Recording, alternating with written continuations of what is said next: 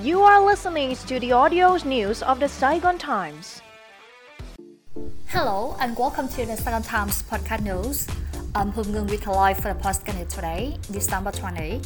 Large room for export to UK remains.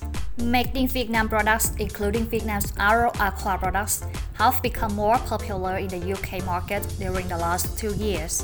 This positive result is backed by the efforts of Vietnamese exporters and the UK VFTA with official validity as of May 1, 2021. Under the UK VFTA's commitments, six years after the validity of the agreement, the UK will remove import duties for 99.2% of tariff price, equivalent to 99.7% of Vietnam's export values. According to Nguyễn Cảnh Cường, the Trade Council of the Vietnamese Embassy in the UK, export tariffs and technical standards imposed by the UK are less rigid than the EU's regulations, which are favorable for Vietnamese enterprises to carry out their export to the UK, provided that the enterprises find a new approach to this market. Cường advised exporters to make full use of the UK adjustments in the import and export supply chain to gain market share. Vietnam exports to the UK only make up 1% of this country's total imports. Thus, the room for export to the UK is ample, said Christopher Chiffary, chairman of the British Chamber of Commerce Vietnam.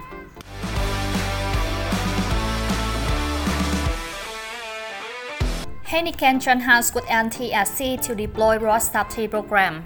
Heineken Vietnam and the National Traffic Safety Committee, or NTSC, have reactivated the partnership program When You Drink, Never Drive for the 2022 to 2023 period, advocating positive change towards healthy drinking and driving behaviors in Vietnam.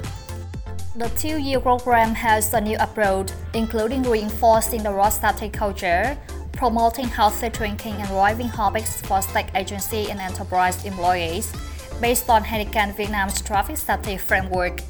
NTSC and Heineken Vietnam have collaborated to develop a set of traffic safety regulations and a standard when you drink, never drive framework for two pilot units, including the Ho Chi Minh City Public Transport Management Center and Vietnamimax Transportation and Trading Joint Stock Company.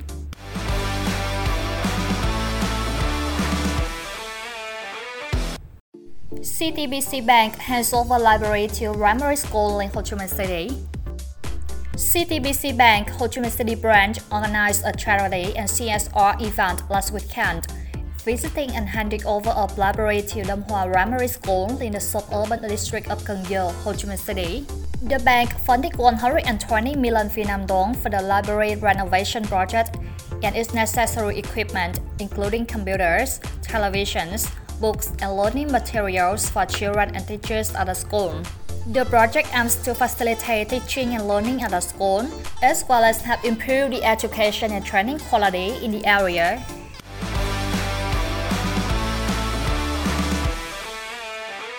Vitas will out growth scenarios for textile industry in 2023. The Vietnam Textile and Apparel Association, or Vitas, has forecast two scenarios for Vietnam's textile and apparel next year. Vitas said that export of key industries, including textiles, would plunge in early 2023 due to runaway inflation and expectation of global recession, resulting in a sharp rise in inventories.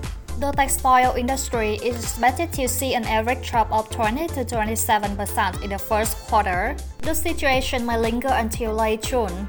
Besides fewer new orders, businesses will have to deal with increasing pressure from major importers as they require their products to be recyclable and durable and minimize emissions during production. In the first scenario, in which global demand rebounds strongly in the third and fourth quarters, apparel export may hit 47 to 48 billion US dollar, equivalent to annual growth of 8%. In the second scenario, wherein the situation has not improved much, export should range from 45 billion to 46 billion US dollar.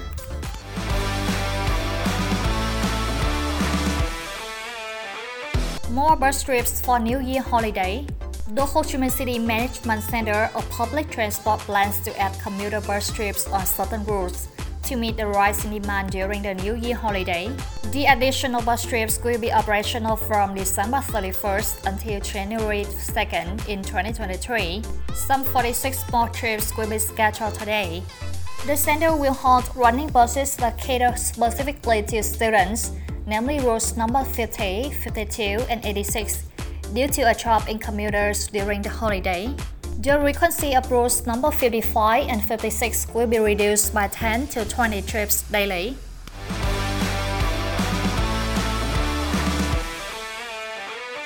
That's all for today. Thank you and see you in the next podcast news.